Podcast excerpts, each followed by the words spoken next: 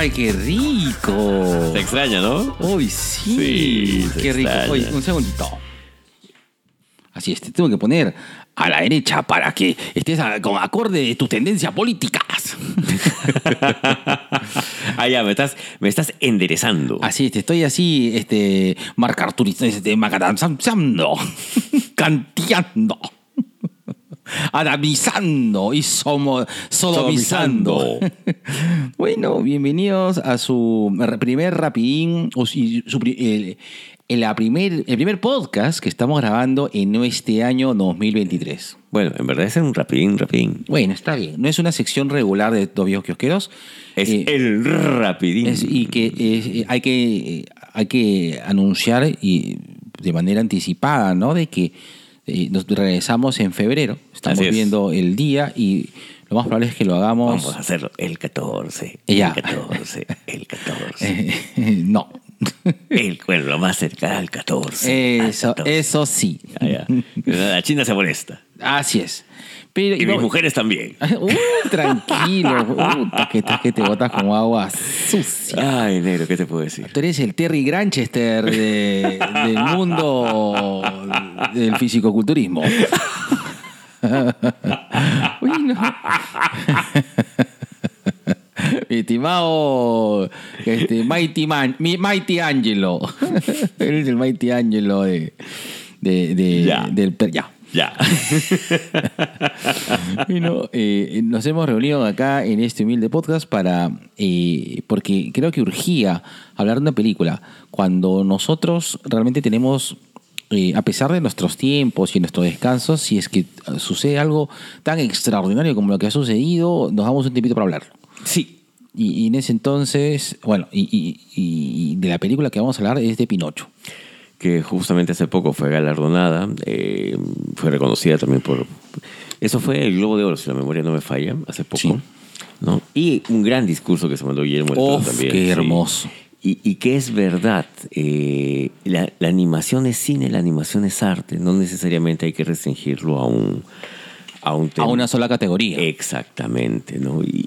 Y qué poderoso mensaje, que espero tenga repercusiones, tal vez no en los próximos 5 o 6 años, pero sí a futuro. Que podamos ver al cine animado como lo que es, ¿no? Una expresión, una manera de hacer arte también. O sea, ver el cine animado como lo que es, cine. Ahí está. Claro, porque no hablamos de cine dramático. Claro. Versus cine de autor, cine histórico, o cine surrealista. O cine palomitero. No, es simplemente cine, ¿no? Sí. Y finalmente la animación es una forma de hacer cine. Exactamente. Y ya. Cuando te pones así me excitas. Y ya. Qué rico, Dios mío. China, bueno, te lo cambio. Vamos a hacer tag team con la China. La China me da el tag para yo poseerte esta noche debido a tu sapiencia a la hora de explicar estas cosas locas. Ya, está bien. Bueno, para los sobrinations que recién nos escuchan, o para los que aún no se acuerdan, o les ha olvidado en este cambio de año, los rapidines son resúmenes, bueno, son... es un combo de opinión, reseña y pastrulada que tiene los Dos Viejos Kiosqueros. Dura una hora, por eso es rapidín. Y está... Lo dice que dura 5 minutos. Tranquilo, tú, oye, mi estimado Gota Larga. Y está ordenado en 4 bloques de 15 minutos. El primer bloque va a ser básicamente nuestra... ¿Apreciación? Nuestra apreciación general, que es lo que más nos gustó y nos menos gustó. O sea, la apreciación general con respecto al... Realmente no es tanto lo que más nos gustó y lo que menos nos gustó, es la apreciación general de lo que hemos sentido. De la obra. Esa es la parte que nos vamos, que somos más free. Lo segundo es justamente ver lo que más nos gustó y lo que menos nos gustó, un poco la evaluación general. La tercera parte son los personajes, y en este caso también hay teorías pastrulas que no tienen que ver necesariamente con la continuidad de este... ¿Cuándo sale Pinocho 2? Puta, he escuchado eso también, güey. Háganme una película de Pepito Grillo. Un spin-off de Pepito el Grillo. Oye, pero puede ser, ¿no? Ya está. Lo dejamos para teorías pastrulas. Ya, ok. Sí. Todas esas pastruladas se discuten en ese espacio. En ese espacio, ok. Entonces vamos a dar por inicio este rapín. Pongo el contador maldito para que nos esté al tanto de cómo estamos. Y listo. Entonces ya, empezamos. Y ya, corrió. Como corriste de su papá cuando te descubrió en el sofá, durmiendo 2 días.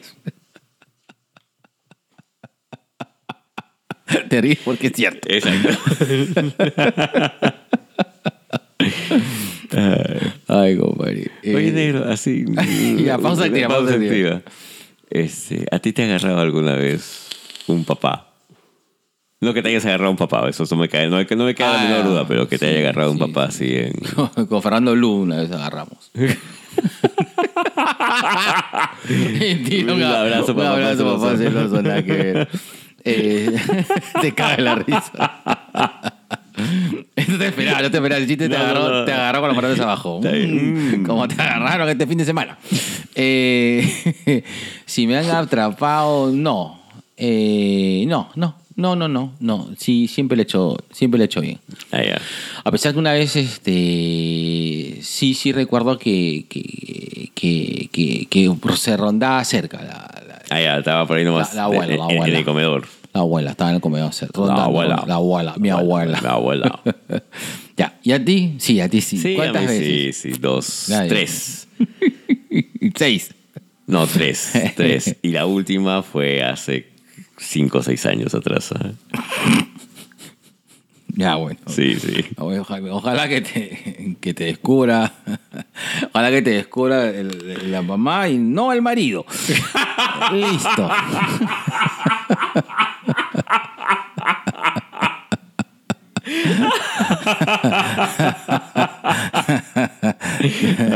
Estoy que siempre a favor de lo polemoroso. Yo siempre.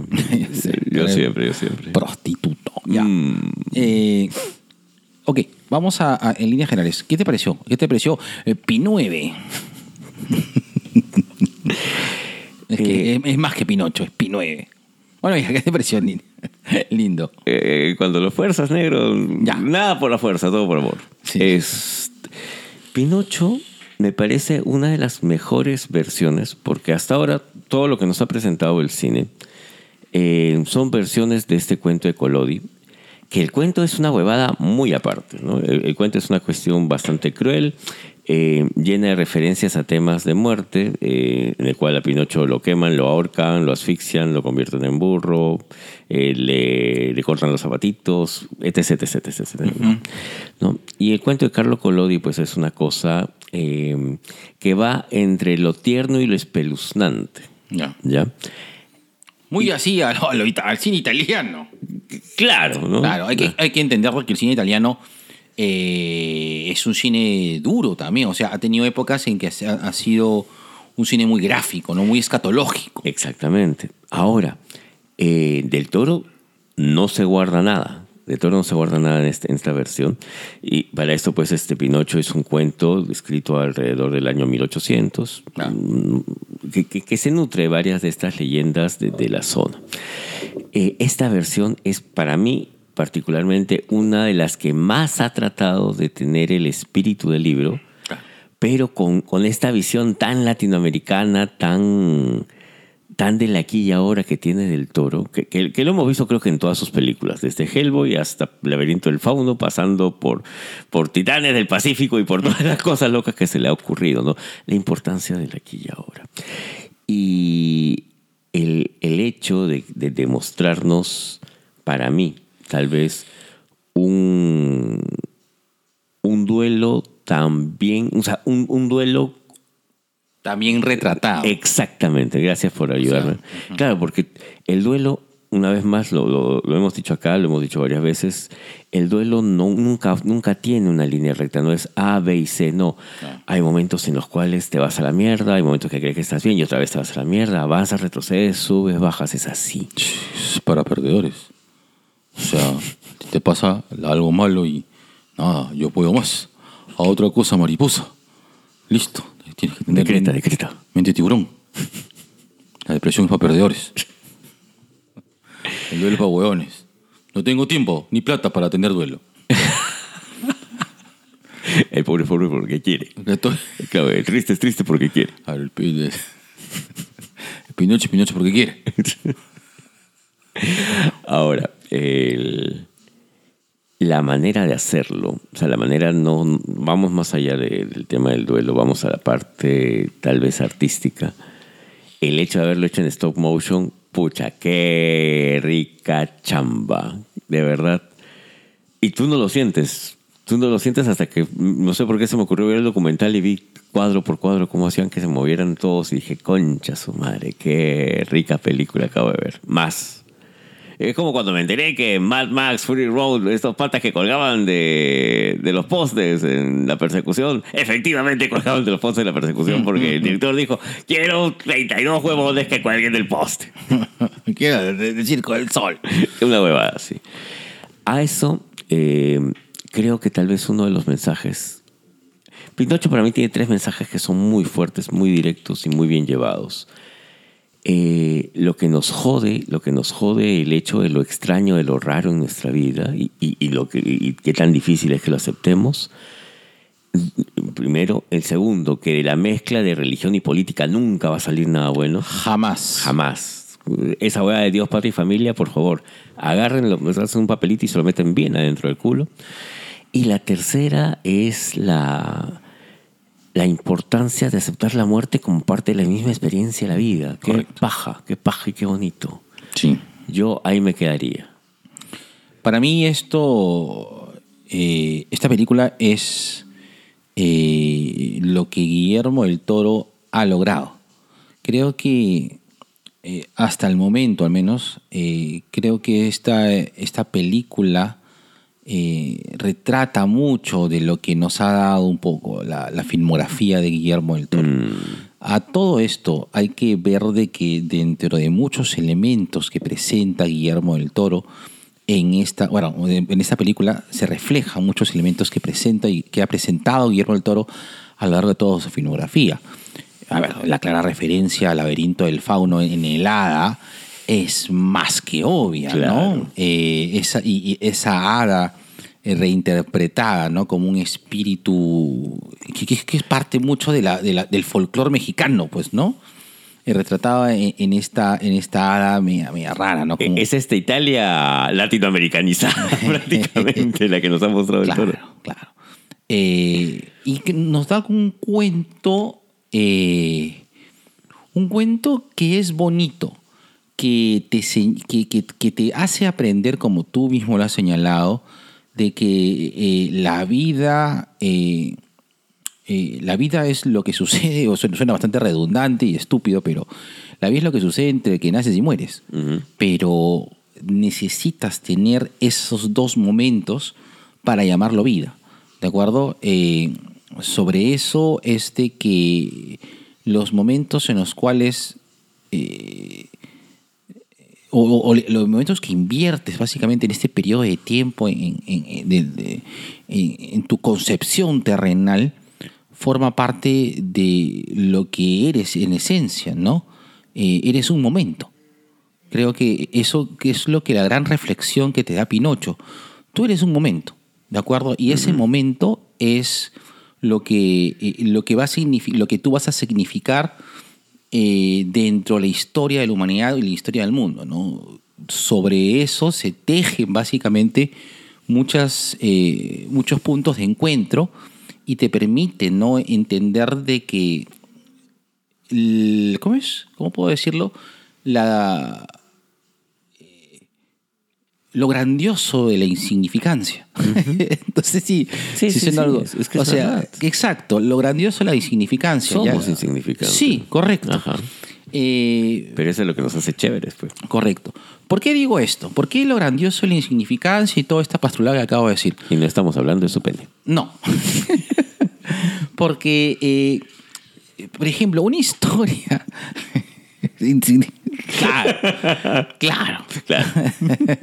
Bueno, por ejemplo, vemos de que dentro de esta historia pequeña que sucede en un pequeño pueblito a un grupo de número muy reducido de personas se suma pues el movimiento fascista, ¿no? De que claro, esto buscaba la grandeza de Italia. Renovar y relanzar el sacro imperio romano, germánico y todas las pastruladas que decían los fachos. Cualquier parecido con la propaganda del pelota de Rafael López Aliaga. Lima, ciudad, ¿cómo era? Saba. Sí. Ah, ciudad europea, ciudad de primer mundo. No es coincidencia. Ya. Ese es el pensamiento fascista. Correcto. Sí.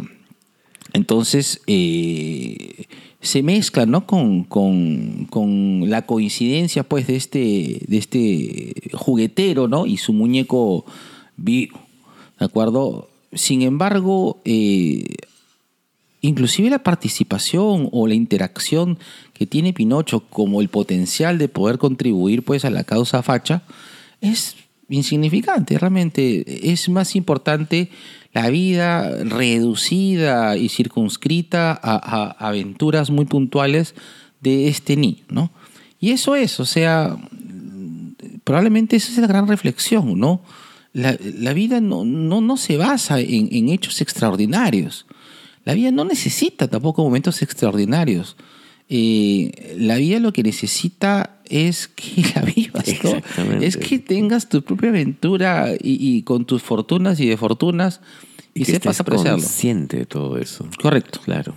Correcto. ¿Por qué digo eso también? Porque me fascinó el final. Sí. El final creo que es lo que te levanta toda la historia. Es este Pinocho inmortal que no maldice su habilidad de poder ser inmortal, que entierra con cariño y amor a los suyos, y una vez que finaliza el acompañamiento se dedica a vagar, a hacer su vida, ¿no? A seguir disfrutando de la vida hasta que ya no pueda más. Exacto.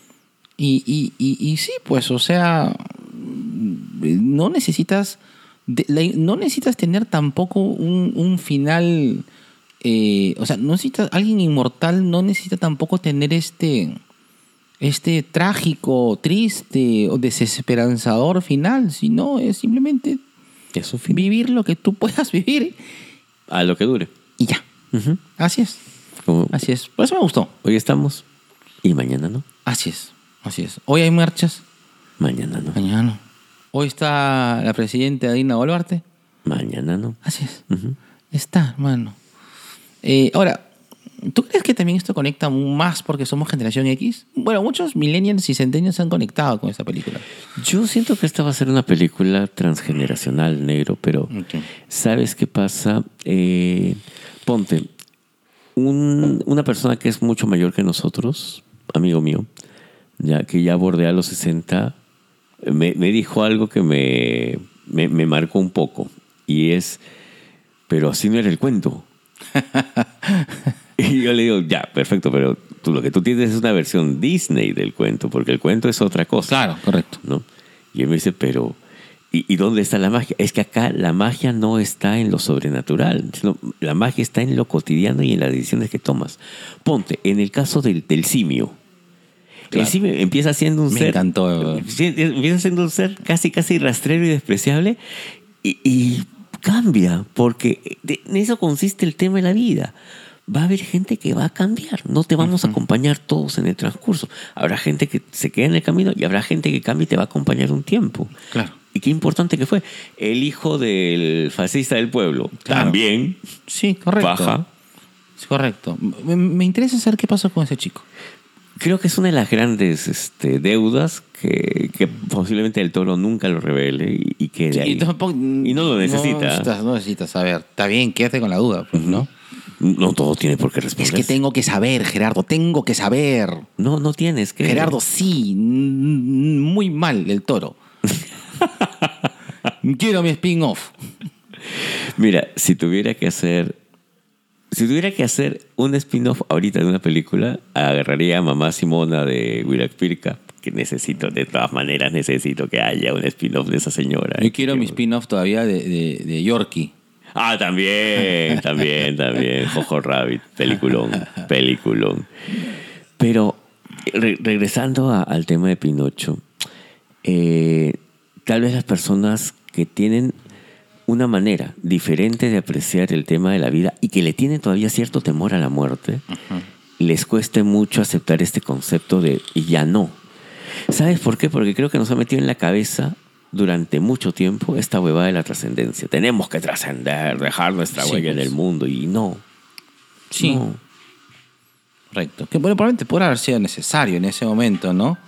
Pero hay que entender de que creo que en la época de la trascendencia debe ser, no sé, creo que el humano debe respirar otros destinos, ¿no? No necesariamente tienes que ser trascendente. Exacto. Probablemente, no sé si es el término específico, pero es el disfrutar, ¿no? Creo que es bonito disfrutar tu existencia. ¿Alguna vez? Pero tú estás diciendo eso en tu posición de privilegio. De privilegio. Que tú has trascendido porque estás en un cómic de Marvel y tienes tu podcast. Y encima has tenido el sueño otaku de tener una amante oriental. Así cualquiera disfruta.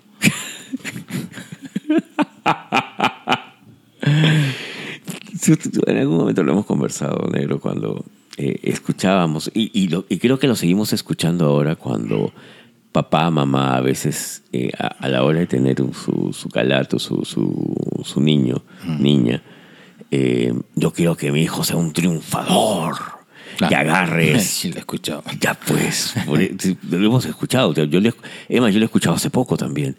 Yo le voy a dar todas las herramientas para que triunfe en la vida y no se deje avasallar por nadie. ¿Y qué te parece si nos preocupamos primero porque este niño sea sanito y que sea feliz? Claro. ¿No? Y que sea lo que quiera ser. Que sea una buena persona. Básico. Que trate de ser lo más empático posible, ¿no? Claro, y la empatía no es algo con lo que nace, es algo que lo va a ver en casa, lo va a ver contigo, lo va a ver conmigo, lo va a ver con la familia. Papicito rico, para cerrar este momento. Me encanta cuando dices papi rico. Papi hermoso. Escúchame, tu nota para Pi 9. Un 9. Pero como colegio, 19.8. Muy bien. Yo le pongo un 19 también. Ya. Listo, vamos a la pausa y vamos a la siguiente sección. Qué rico. Dime esa voz que hace que este 2023 el podcast ya sea internacional. ¡Ay! Pon la pausa y seguirle. ¡Qué rico! ¡Ay! TubiK presenta su sección Cherry Pie, espacio dedicado a promocionar tu emprendimiento o marca dentro de nuestra querida fanbase, aka Sobination of the World. Arambi, prendas de estilo práctico, clásico y moderno, para mujeres y hombres. Son productos hechos en el Perú. Contamos con una atención de primera donde nos preocupamos por ti para que quedes contenta y contento con nuestro servicio. Para ver nuestros modelos, síguenos en Instagram y en Facebook como Arambi con B chica, Arambi de Aranda Villalobos. Haz tus pedidos enviándonos un DM y te lo enviamos por delivery, el cual cuenta con todas las medidas de bioseguridad. Ahí está, listo. Y así Arambi ha vuelto a vender su ropa. Así es, así compren Arambi y para que promocionen más en este espacio tendencioso. Listo. Ahora vamos a la sección lo que más te gustó y lo que menos te gustó. Ya, está bien. ¿Quieres empezar tú? Sí, a ver ya. ¿Qué es lo que más me gustó? Me gustó mucho el tipo de animación. Sí, no. Lo sentí bien. O sea, la forma de manejar la animación no lo sentí como el estudio, no me acuerdo cómo se llama, el estudio que dirigió Coraline. Esto es algo nuevo, ¿no? Es como si hubiesen aprendido todo del libro de la vida, su primera animación que creo que hizo del Toro, y lo hubiesen llevado a algo mucho más pro. La construcción de los personajes, que esa fue otra cosa que me gustó, me pareció bien interesante. Te estoy sincero, al principio me chocó un poco la forma que quisieron a Pinocho, pero luego como que me acostumbré, le agarré cariño y ya se me hizo el ojo, ¿no? Ya. La vi en castellano, no pude ver, no pude apreciar las actrices de voz. Ya. Pero me gustaría verla de nuevo en inglés. Ah, y finalmente lo que más me gustó, lo que más me gustó, creo que son esas cosas. A ver, lo que sí me... me gustaron las canciones, perdón, ya. Ahí está. Más bien el score musical, no sé si lo escuché muy bajo. No lo sentiste. O no lo sentí muy bien, no me envolví en el score musical. Cosa que tampoco es necesario, porque la historia estaba bien contada. Pero por ahí que hubiese tenido mucho más feeling al recordar algún tipo de... Sí, creo que era una buena oportunidad como para que Pinocho tenga alguna canción representativa. Ya. Porque, o en todo caso, promocionarla, ¿no? Para yo poder enamorarme más de la película, ¿no? Creo que eso hubiese generado un mejor vínculo de rewatching, ¿no? De volver a verla. Otra cosa que no me gustó tanto... es que solamente sacaron en Netflix. Me hubiese encantado verlo en el cine. Eso sí no me gustó. Sí. O sea, está bien, ¿no? Pero está bien Netflix, bacán, la vi, ¿no? Pero esto era para verlo al cine. Y no sería mala idea hacer un buen 3D. Por ahí que sí me hubiese gustado. No recuerdo que se haya trabajado stop motion con 3D. No sé qué tan difícil sea. Pero sí me hubiese parecido una buena oportunidad. Creo que es mucho más chamba. Tienes que tener una cámara 3D grabando en stop motion. Es bastante bien carito, ¿no? Probablemente sí, pero sí me hubiese gustado verla en el cine.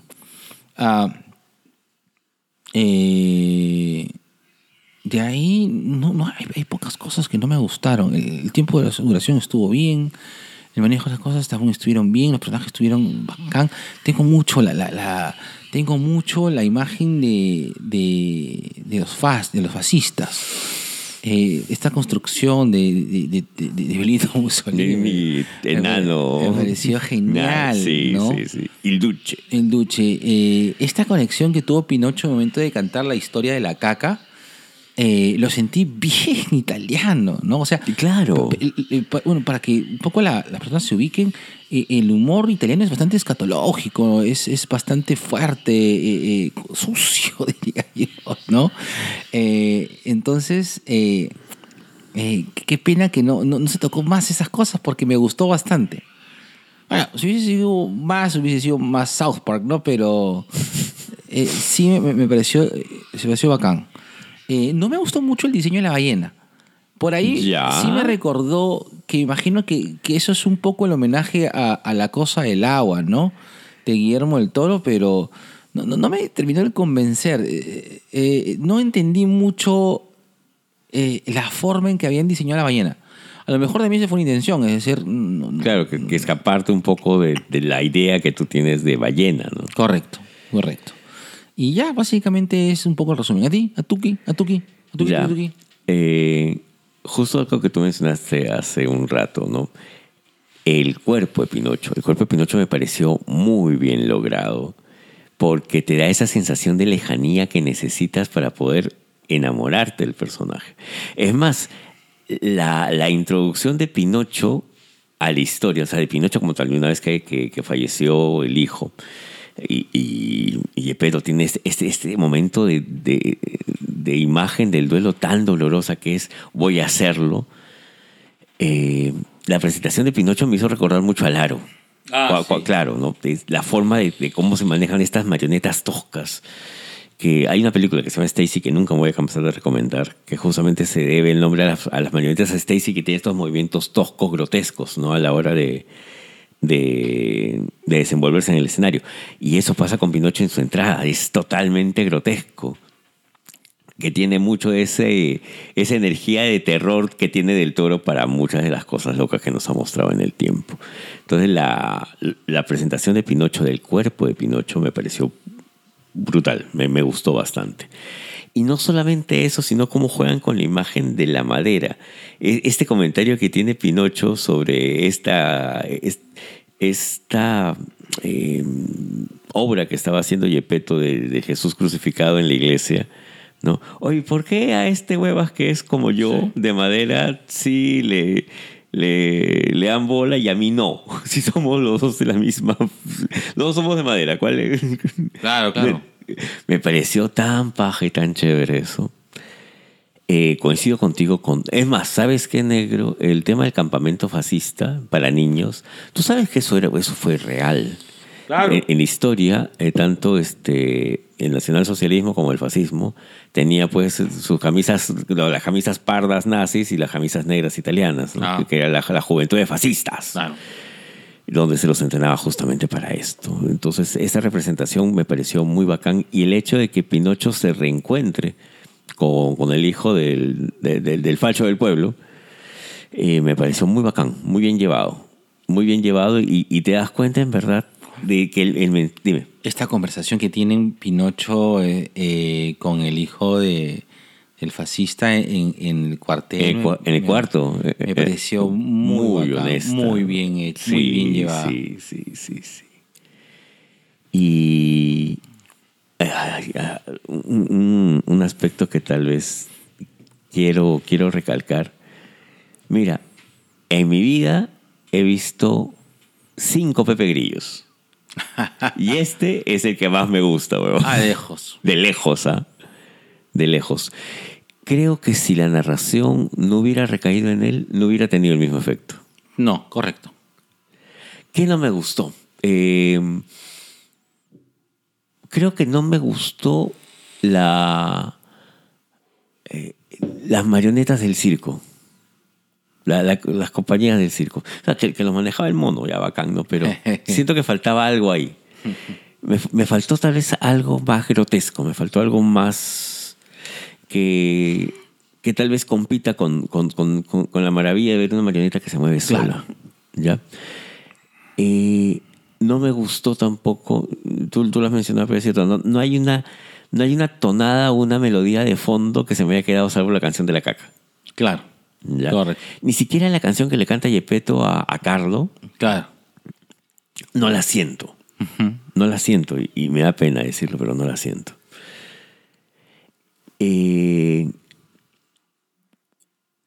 La parte final me gusta demasiado. Es la forma en la cual este Pinocho guarda a su Pepe Grillo. Me parece una de las cosas más bonitas que he visto, sí, en la historia de la animación. Y siento yo de que eso, o sea, solamente esa escena me hace reducir todo aquello que no me ha gustado. O sea, es más, claro, he tenido que hacer todo el esfuerzo para decir, esto no me ha gustado. Sí, ya. Me pasa lo mismo. Sí. Otra cosa, qué rápido te encariñas con Pinocho, porque al principio sientes que es un niño malcriado. Sientes que es el típico niño... Yo siento que es un niño con TDA, con un TDA jodido. Claro, claro. Siento que es un niño difícil, de, sí, ¿no? Difícil para entender de adulto, desde el aspecto de adulto. Correcto, ajá, correcto, correcto. Sin embargo, en un momento te logras empatizar porque entiendes, o sea, es un niño, es que es un niño, la verdad, es un niño nuevo, ¿no? Es decir, que está entrando al mundo siendo niño, ¿no? Es un niño que realmente lo soltaron al mundo y aprendió muy rápido y ha tenido que adecuarse a varias cosas, ¿no? Es un niño también muy reflexivo, ¿no? Que quiero hacer acá un rápido comparativo, porque hace poco vi una película muy buena que te la recomendé, que se llama The Innocents, una película sueca. Y una película sueca. que la premisa es, ¿recuerdas cuando eras niño? No todos somos buenos. Exacto. O sea, todos, el niño es cruel, ¿no? El niño es cruel. Correcto, mm-hmm, sí. Sin embargo, creo de que así como tienes esta crueldad, hay un componente de balance, ¿no? De que depende mucho cómo es que el niño aborda, ¿no? Aborda su vida, ¿no? Cómo es que el niño llega a comprometerse finalmente en su sociedad de pares, cómo es que puede ser o cruel o puede ser muy empático.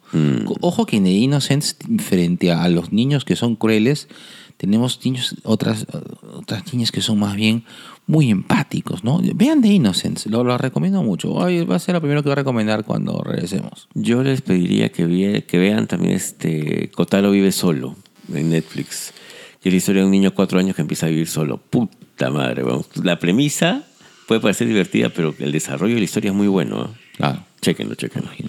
Bueno, mi estimado bicolor, vamos a la siguiente. Dime, Pesiduri. Dime, oye, Frutti Frutti. No. Ahora dime esa frase que hace que me ponga cremoso. Una gatita que le gusta el mambo. Ay, está, qué rico. No, la otra frase. Con la pauta y seguir. Qué rico.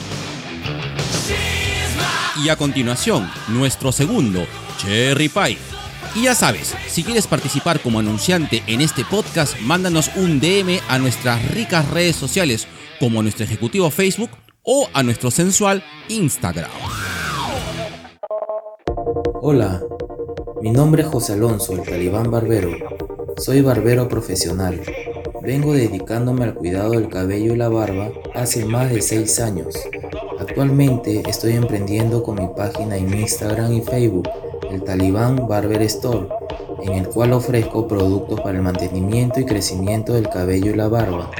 Brindo asesoría permanente, tips, recomendaciones, además de mi servicio de barbería a domicilio. ¿Y cuánto cobra el Talibán Barbero para venirte a cortar el...? 40 so. ¿A domicilio? A domicilio. Chuch. Viene con todo su equipo, ¿eh? Chuch. ¿Con cuál? Con Newpi. Ya. Estúpido mi chiste, en serio. Enero, vamos a la siguiente. 15 minutos, comienza a correr, ya, listo. Vamos a hablar ahora de... Uy, vamos a detener esto de acá. A ver, pin, listo, pin, 15 minutos. Pin, pin, pin, pin, pin, pin, pin, pin. Ya está. Pimba. Ok. Personajes. Ya. ¿Cómo se llama el mono? ¿Te acuerdas? No me acuerdo. ¿Es Caramán? No me acuerdo cómo se llama. ¡Caramanduca! ¡Tú eres el mono Caramanduca! Qué hermoso personaje el mono. Qué bien llevado, porque al principio le tienes cólera. Pasas por toda una serie de emociones con el mono. Así como las pasaste con Pinocho, pero también con el mono. Y finalmente el mono se vuelve, pues, patita, parte de la familia. Sí. ¡Qué paja! Claro. Al final, pues, el mono, pues, era también parte de la víctima. Es lo mismo que, o sea, hay un paralelismo entre el mono y... Las teorías del bullying. No. Aparte de las teorías del bullying, hay un paralelismo entre el mono y el hijo del facho. Porque son... a ver, son dos personas que Pinocho convierte prácticamente, ¿no? O en todo caso se ven influenciadas justamente por la manera de ser de Pinocho. Correcto, ¿no? Probablemente, si me pongo un poco más meta, como comita. Meta mesta.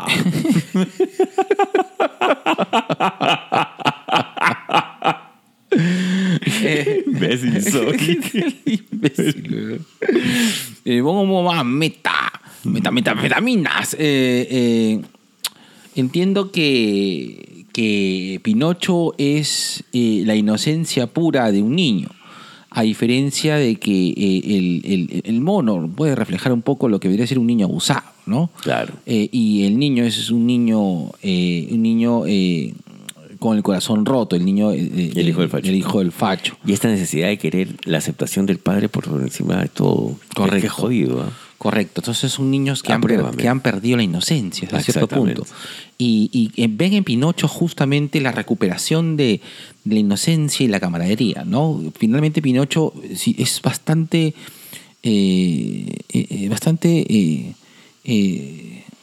soñador y responsable, pues, ¿no? Finalmente las aventuras de Pinocho lo llevan basadas en su propia irresponsabilidad, ¿no? Hay que entender que esa irresponsabilidad es propia de su edad. O sea, todo el camino de conversión de los niños es... ¿Es así? Es entender que debemos aprender a ser responsables, ¿no? Cuando la naturaleza el niño es no serlo. Exactamente. se entiende, ¿no? Es un poco, repito, no quiero ponerme recontra medio fumé en estas cosas, pero sí me da sentido el hecho de que la influencia, probablemente Pinocho está basada en su propia inocencia, ¿no? Esta inocencia en la cual, que es una inocencia cuestionadora, ¿no? Es decir, no me parece justo. ¿Por qué? ¿Por, ¿no? ¿Por qué se hace eso? ¿Por qué? ¿No? ¿Por qué no puedo meter mis pies al fuego? ¿Por qué no puedo hacer esto? ¿Por qué? Yo cholo, no puedo hacer las cosas. Me muero, pues si voy a resucitar, qué chucha, pues, ¿no? ¿Qué la parte más paja, exactamente. Claro. Hasta en eso eres irresponsable. Pues. Exacto. Y está bien. Pero es que le corresponde ser irresponsable, ¿no? Creo que por ese momento te choca Pinocho porque te frustra, ¿no? Entender de que una persona pues no puede ser irresponsable cuando no tiene por qué, pues. O sea, un niño tiene todo el derecho a hacerlo, ¿no? Porque es niño porque y está en un proceso de aprendizaje. Correcto, ¿no? Que no necesariamente va a ser el aprendizaje que tú quieres que tenga. Fíjate qué paja es lo que le dice Pepe Grillo a Pinocho. A veces los padres dicen cosas duras, pero no es porque necesariamente lo sienten, sino porque, puta, ya les llegaste al pincho, pues. Y también claro. Es la misma frustración de ser padre. Exacto, ¿no? Creo que es un poco el camino, finalmente, ¿no? Pinocho, ¿sabes? Me encanta mucho. Mira, de los personajes que más me gusta, en primer lugar está Pinocho, hermano. Y es difícil que en una película tú compatibilices con el protagonista así tan de fuertemente. Buenas a primeras, claro. De buenas a primeras. No, porque tú lo llegas a querer. O sea, en el proceso lo quieres. Es decir, en el momento lo odias. Porque tú lo has visto cómo se ha ido desarrollando. Pues. Exacto. Porque tú dices, puta madre, qué espeso, weón. Puta, no puede estar quieto. La caga. Habla, hace escándalo. Pero porque tú primero te conectas con Gepetto desde su dolor. Porque para ti es mucho más fácil conectarte desde el dolor. Y eso es una cosa que me he dado cuenta. Sí, es verdad. En todas las... si me preguntan qué es más... fácil, que es más difícil trabajar en una película o en una serie o cualquier proceso creativo narrativo, ¿no?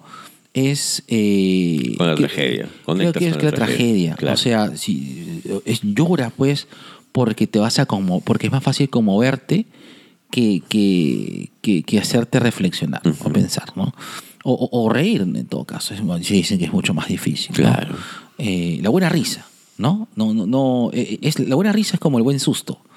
Viene adentro. Claro. Un buen susto, o sea, tú te puedes cagar la risa como un pedo, ¿no? Pero con una reflexión... Y reírte... Es otra cosa. Correcto. Igual, te puedes asustar pues con un buen grito. Claro. Pero que te dé miedo, de verdad, claro. Es otra cosa. Tu marido. Ahí está, eso sí da miedo. Gerardo, no me viene. Uy, la cagada, eso te da miedo. Bueno.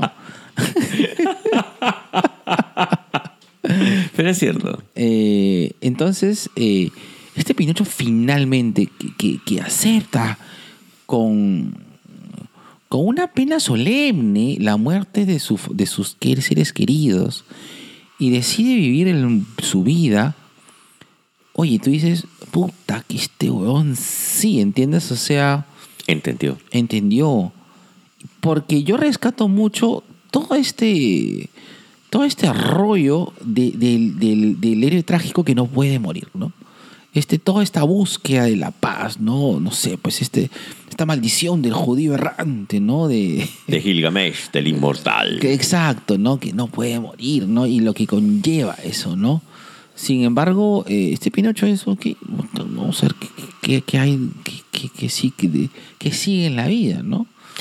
Ojo que Pinocho muere varias veces en la película, sino que dentro de su desarrollo, pues, ya está, ¿no? Ya. Te puedes esperar unos 20 minutos más en la habitación con esta mujer tigre y ya está. Claro, correcto. ¿No? Recién la trascendencia del tema llega cuando efectivamente él y le dicen, oye, si tú eliges llegar antes, no te garantizan que las cosas van a salir bien, ¿no? Y finalmente, pues, el as bajo la manga que era Pepe Grillo. Correcto. Ya. Y él sacrifica no solamente su deseo, sino también la mortalidad de Pinocho. Este Pepe Grillo me hace totalmente enamorarme y de verdad detestar a todos los Pepe Grillos anteriores. Sí, correcto. Es verdad. Porque los otros eran demasiado directores, eran demasiado orquestadores, ¿no? Este es... Cholo, estás cagando, Pepe. Claro. ¿No? Porque él tenía su propio sueño también. El Pepe Grillo de acá es una cosa maravillosa. ¿Sabes qué personaje me pareció muy bien construido a pesar de que no tiene casi diálogos? El cura. Oh, sí. Sí. Qué buen personaje, ¿ah? ¿Eh? Te llega el pincho de entrada. Sí. Desde la misma construcción del rostro hasta la posición cuando lo ves al lado del señor Facho. Por eso, señores, cuando religión y política se mezclan, no sale nada bueno de ahí. Nunca. Ahora, Gepetto mismo es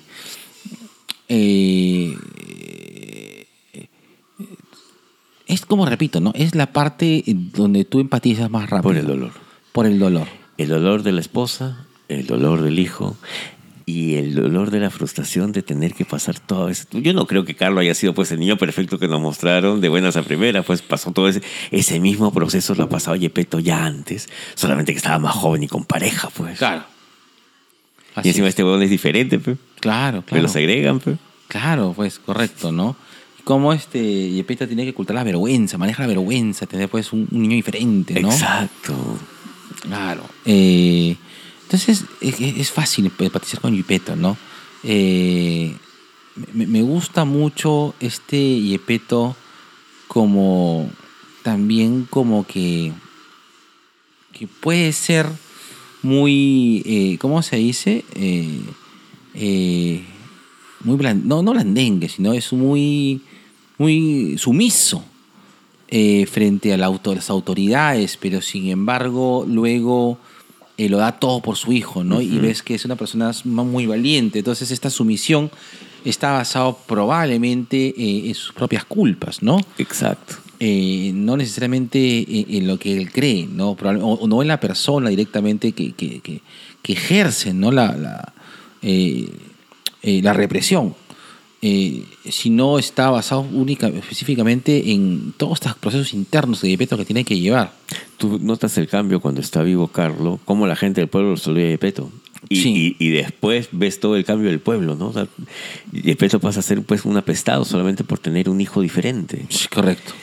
¿No? Y aparte que también el pueblo pues pasa de ser este pueblo bonito, tipo ¿cómo se llama este pueblo que está cerca de Lima, bien pintadito?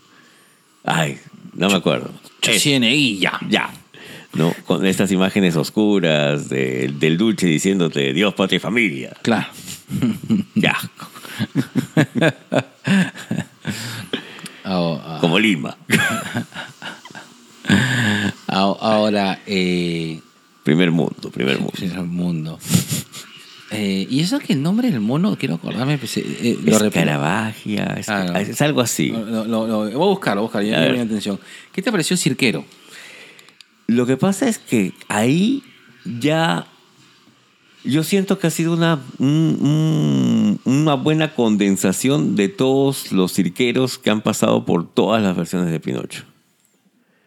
Stromboli, me acuerdo que era en la versión Disney. Correcto. No me acuerdo cómo era en el nombre del libro. Pero bien, o sea, me dio lo que me tenía que dar. Yo siento más bien de que él no es el gran villano a vencer, sino todas las circunstancias, desde el fascismo, pasando por el tema, ni siquiera la ballena, sino lo que pasaba, pues es que la ballena te deglutía, ¿no? Claro. El mismo tema de la vida, pero nunca lo sentía al cirquero como un rival, como un enemigo, simplemente como un parte del proceso de vida de Pinocho. Claro. Gepetto es Ewan McGregor. Su diablo. Obi-Wan. Con razón. Retira la fuerza. Correcto. Y Pinocho, el hijo de... El hijo de del Facho. Del Facho es el chiquito de Stranger Things. Ah, ya. Ese. ¿Y cómo se llama el mono? Escaravagia.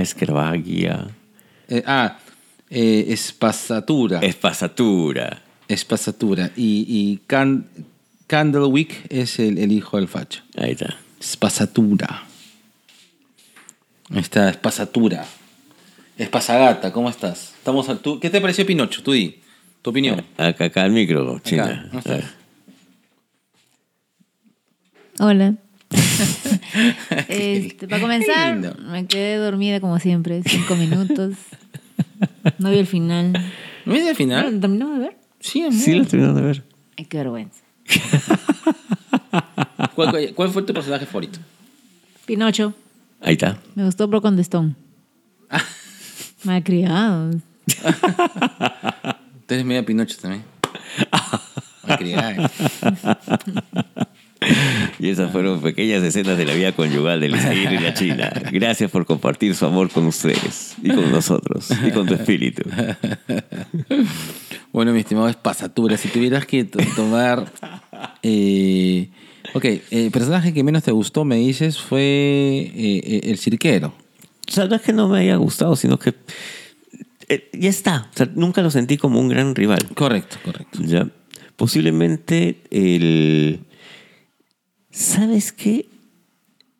Si tuviera que hacer tal vez el personaje que fue más desaprovechado, te diría que fue Mussolini.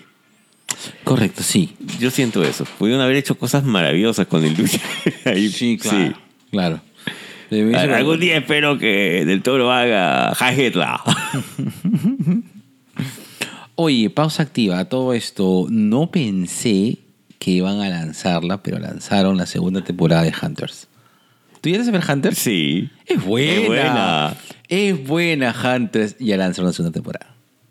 Y ya vi el primer capítulo. Está bueno.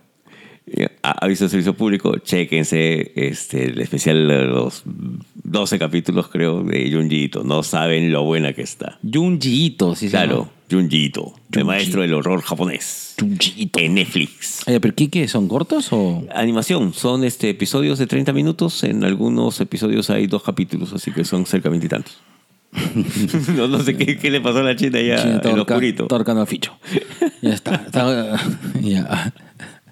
Yo el personaje que no disfruté tanto, extrañé a Fígaro. Quería ver que hay un Fígaro para ahí, pero no había. No, Fígaro. No hubo Cleopatra tampoco. No hubo tampoco Cleopatra. Me encantó los conejos de la muerte. Eso fue genial. Y si tuviera que llamarme con un personaje, yo me quedo con... con Pinocho y Pepe Grillo. Creo que ellos dos armaron casi todo, ¿no? Gepetto fue un personaje muy importante, pero fue el personaje empático cuyas aventuras son muy en paralelo. Entiendo, Gepetto, pero me enamoré de Pinocho, ¿no? Y coincido contigo de que a pesar de que el cirquero lo hizo Christopher Watts, sí, fue un villano bien genérico. Sí, ya lo he visto. Correcto. Listo, vamos a este último Cherry Pie. Entonces, negro, dime con esa voz hermosa que me hace poner me pongo duro como Pinocho.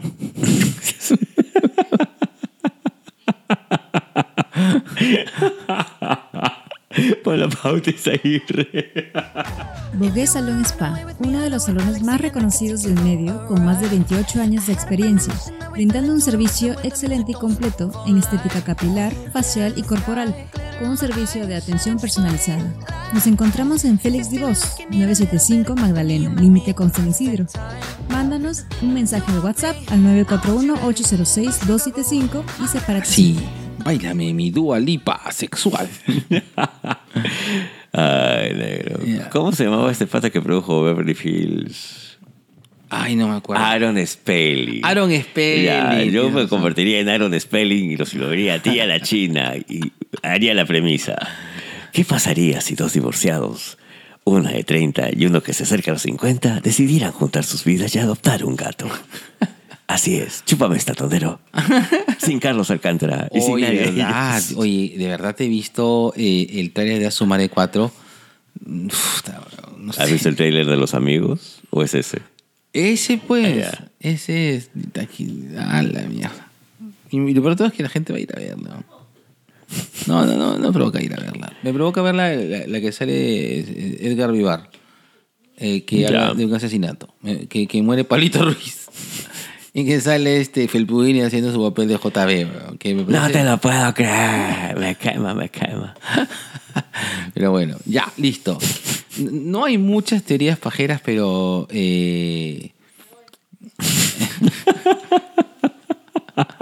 Pero dime, a ver, dime, ¿qué se puede esperar de... O en todo caso, ¿qué se puede esperar de la película, no? Aparte de, espero yo, su merecido Oscar, ¿no? Ya, si no se lo dan a Pinocho, yo se lo daría al Gato con Botas. Y no descartaría a Red tampoco, ¿ah? ¿Eh? ¿Red? Sí, la panda gigante. Panda gigante. Sí. La veo muy por debajo de Pinocho. Ah, totalmente de acuerdo. Pero, como te digo, vamos a ver, finalmente es la academia, ¿no? Entonces, es como que hiciéramos, es como si todos los podcasters del Perú se unieran y nos premiáramos entre nosotros en una gran mamá de pinca general. Esos son los Oscars finalmente. Claro, correcto. Ya. Ahora, ¿sabes qué? Me gustaría volver a ver a las hermanas hadas. Tanto a la primera hada, okay, como a la hada parecida a un esfinge. Que me gustó más. O sea, la hada chévere, ¿no? Me junto con varias cositas del bosque y le doy vida a este tronquito. La otra sí me parecía más chévere porque le explicaba a Pinocho y lo retenía. Y ella tenía que lidiar con la intensidad de Pinocho de ese momento. Ok. Me gustaría de que esas hadas puedan ser el puente de conexión para próximas adaptaciones de cuentos clásicos hechos por el Toro. Concha su vida. O sea, vamos a tener versiones de hermanos Grimm, vamos a tener las versiones de Charles Perrault y vamos a tener de Del Toro. Te lo compro, ¿eh? Guillermo del Toro presenta Hansel y Gretel. Claro. Concha. Así tú... Justo dieron a tu autor favorito, que es Perro. Aunque tú eres recontra perrazo.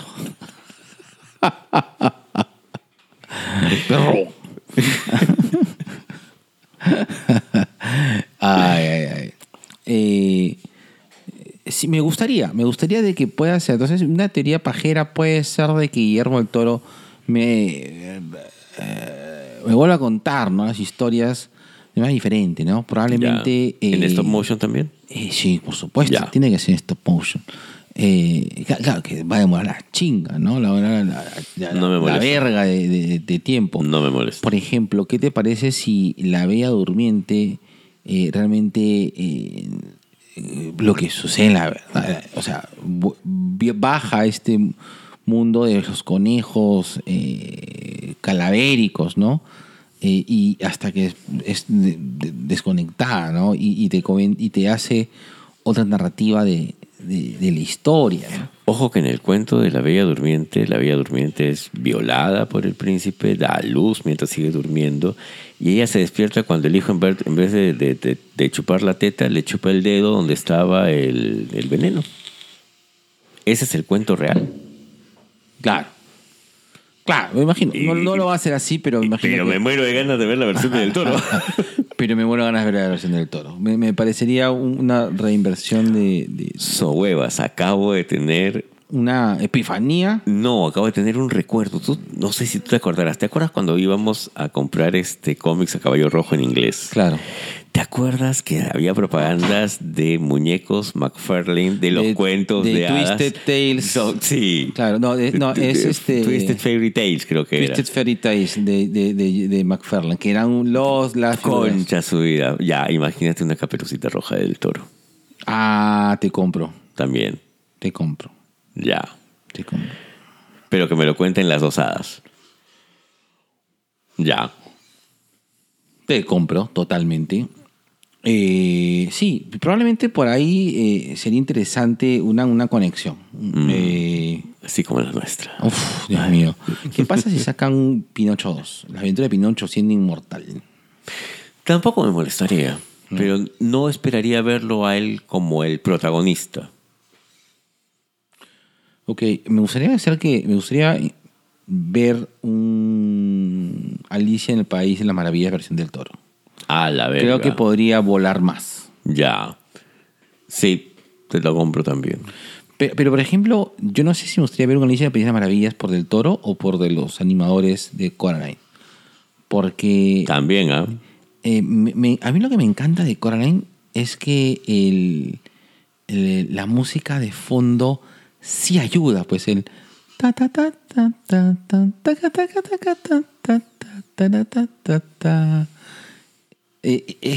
O sea, te sumerge en ese mundo, ¿entiendes? O sea, que probablemente es lo que te comentaba, ¿no? Si van las comparaciones odiosas, pero ese fondo... Tú necesitabas un gancho musical. Exacto. Ya. Sí. Ya. Sí, me sentía más cómoda. Y que probablemente si se maneja así con ese tipo de score de acompañamiento, me hubiese hecho disfrutar más estar más inmerso un poco en el mundo de Pinocho. O tal vez se hubiera distraído un poco más, porque para mí lo que te hace la historia es la narración misma. La música tendría que acompañar, pero tal vez no formar un... Tú sabes que yo con el tema de la música no... Claro. Me gusta, tú, pero... Kiss y Morning Musume no pasas. Ya. Y ahora de Karol G en la canción del gato con botas. Ya. Claro. Ya. Esa. Es. Y esa canción, no me acuerdo cómo se llama, de ese pata que dice, dale hasta abajo que ese culo responde. Que se me ha quedado pegada junto con la gatita que le gusta el mambo. Ya, pensé que esa decía algo. Ok. Ay, negro. Pero sí, o sea, a mí sí me gustaría que haya eso. No sé si un Pinocho 2, pero sí me gustaría que haya eso. Ya. Listo, negro. Estamos sobre la hora. Ya. Entonces, cerramos. Cerramos. De acuerdo. Ya, yo creo que si bien ha sido una distribución no tan uniforme, a este último punto creo que es un poco más la reflexión final de la película en sí. La película en sí. Top 3, top 5 películas de animación. Ahorita. Me pongo pesado, sí. Ya, Coraline. Ya. Kubo y el... Uf, qué buena película. Kubo and the Two Strings, una belleza. Pinocho. ¿Vale animación japonesa o quieres animación occidental? Stop motion. Stop motion. Tan. Kubo, Coraline, esta... ¿Cuáles las de Wes Anderson también te gustó? Me gustó la de los perros, la Isla de Perros. Isla de Perros es buena. Es buena la Isla de Perros. Es buena. Y hay una de stop motion que no me acuerdo ahorita del título. ¿Chicken Run? No. Pollitos en Fuga, no. La de Wallace y Gromit. Ya. A ver, para mí, mis top 5, voy a decir... Algo que no sé, probablemente, no sé si lo he dicho un momento. En primer lugar, sí, está Coraline. Me sigue pareciendo lo mejor que han hecho en stop motion, lejos. Sí. Segundo lugar es The Nightmare Before Christmas. Ya. Porque es mi película fetiche, la adoro, la amo, imperfecta como es, pero la amo. Así es. This is Halloween. Me has hecho pensar, hermano. Por ahí sería Pinocho. Probablemente la tercera es Pinocho. Y te digo que Pinocho está en tercer puesto porque las dos primeras son no solamente mis películas de animación favoritas, sino mis películas favoritas de la vida, ¿no? Entonces es difícil que las desplacen, ¿no? Es muy difícil. Pero Pinocho se ha ganado un muy, muy, muy sólido tercer puesto. Por ahí sería qué difícil entre Cuba y la Isla de los Perros, puta, no me des a escoger, por favor, no me vas a escoger. Ya, las dos, un lindo empate, está. correcto, y una quinta, bueno, llega a ser stop motion, pero me gustó la película de Batman. Sí, es stop motion, no es stop motion, es CGI, ¿no? Es CGI por computadora, pero no, funciona. Sí, pero no es stop motion. Ya. Bueno, Team America. Me pareció una película espectacular. O sea, para lo que era, ya está. Y es algo muy raro. No, la escena de sexo más rara de la vida. Sí, ya está. Sí. Ya. Team America. Team America Corazón, no sé. Vean esas películas, las recomendamos. Excepto Team America. Si estás de buen humor, mírala, ¿no? Si eres muy culo alzado, no veas Team America. No te lo mereces tampoco. Claro, busca stop motion soviético de la Guerra Fría. Claro, ve The Fantastic Mr. Fox de Wes Anderson y que a veces cosas de calidad. Cineauta. Claro. Sí, con Fantastic Mr. Fox no conecté tanto como la Isla de los Perros. La Isla de Perros es maravillosa. Es maravillosa, es buenísima. La premisa es jodida también, ¿eh? Claro. Sobre todo si te gustan los perros. Sí, correcto. Nada, Nero. ¿Besitos de colores? Besitos de colores para todos. Listo, bueno, cerramos el primer... ¡Qué emoción! Me he emocionado, Nero. ¿Sí? Primera grabada del 2003. Y que sea un rapidín. Me ha gustado setear. Ay, me gusta meter los cablecitos. Ay, me gusta que me setees la jeta. Listo, me gusta jetearte. Listo, Nero, cerramos. 3, 2, 1, va. Dos viejos